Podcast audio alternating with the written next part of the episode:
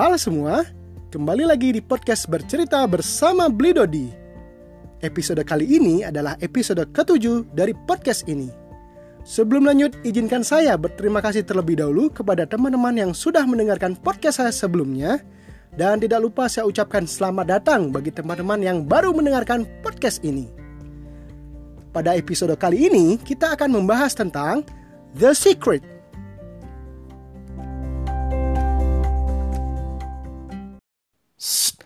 Saya akan memberikan sebuah rahasia yang akan mengubah hidup teman-teman 180 derajat.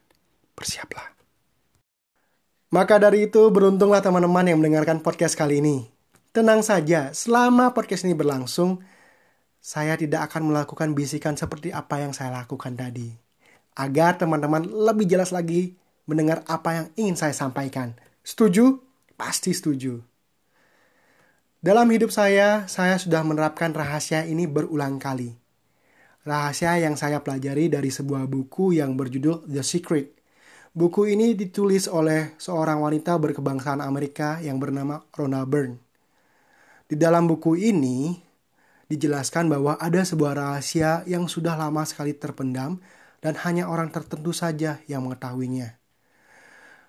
Rahasia ini tentang sebuah hukum yang sangat absolut, yang dinamakan hukum tarik-menarik, atau dalam bahasa Inggrisnya, the law of attraction. Law of attraction ini yang menjadi cikal bakal kenapa kita bisa menginjakan kaki di bulan, tentunya itu Neil Armstrong, atau kenapa adanya gravitasi, atau juga kenapa adanya listrik yang bisa menerangkan cahaya lampu di rumah kita. Sangat banyak. Lalu apa itu the law of attraction? Sederhananya penerapannya begini. Seandainya kita dalam keadaan bahagia, maka ada hal-hal bahagia yang lain yang akan datang menghampiri kita. Sebaliknya, ketika kita dalam keterpurukan, kesedihan, maka kesedihan yang lain akan mendatangi kita.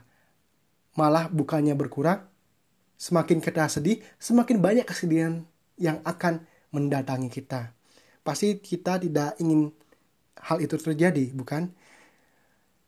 Begitulah sebenarnya penerapan law of attraction di kehidupan sehari-hari. Lalu, kalau kita bisa memanfaatkannya, bagaimana? Tanpa kita sadari, kita bisa memanfaatkannya dengan mewujudkan apa yang kita inginkan. Mungkin teman-teman pernah dalam kejadian seperti ini. Duh, aku ingin sepeda itu.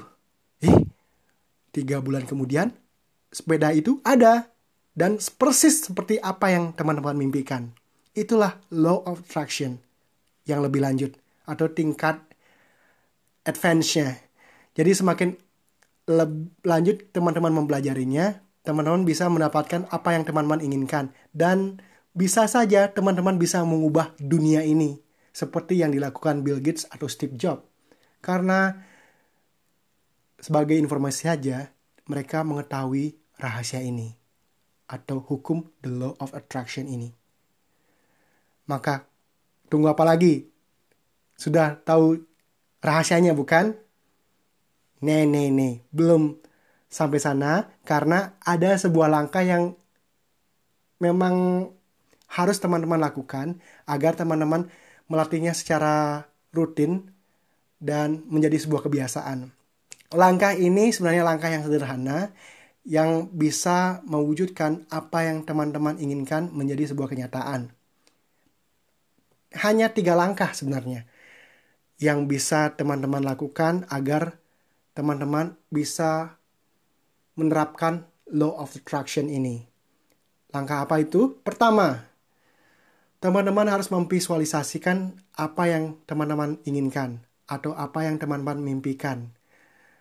Mungkin teman-teman bisa membuat sebuah papan di mana di dalam papan itu ada sebuah gambar benda atau liburan yang teman-teman inginkan amat sangat.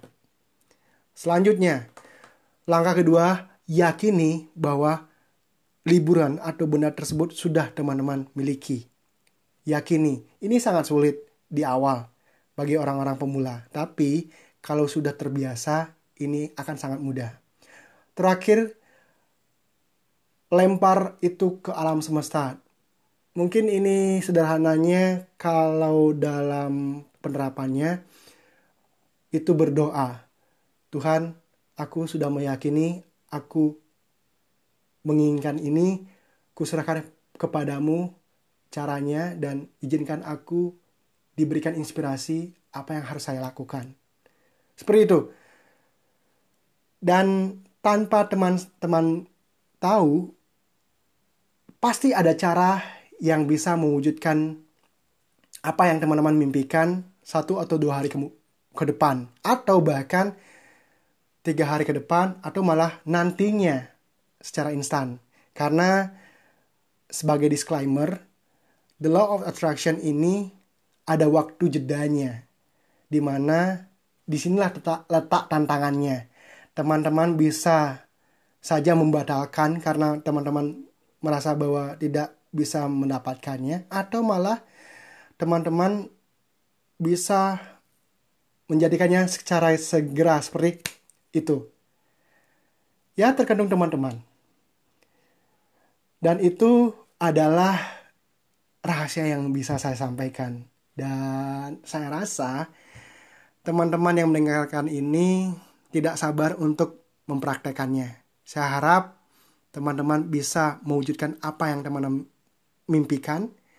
Pastinya saya juga selalu berdoa akan kebahagiaan teman-teman. Itu saja untuk saat ini. Saya rasa kita bertemu lagi di kesempatan berikutnya. Terima kasih.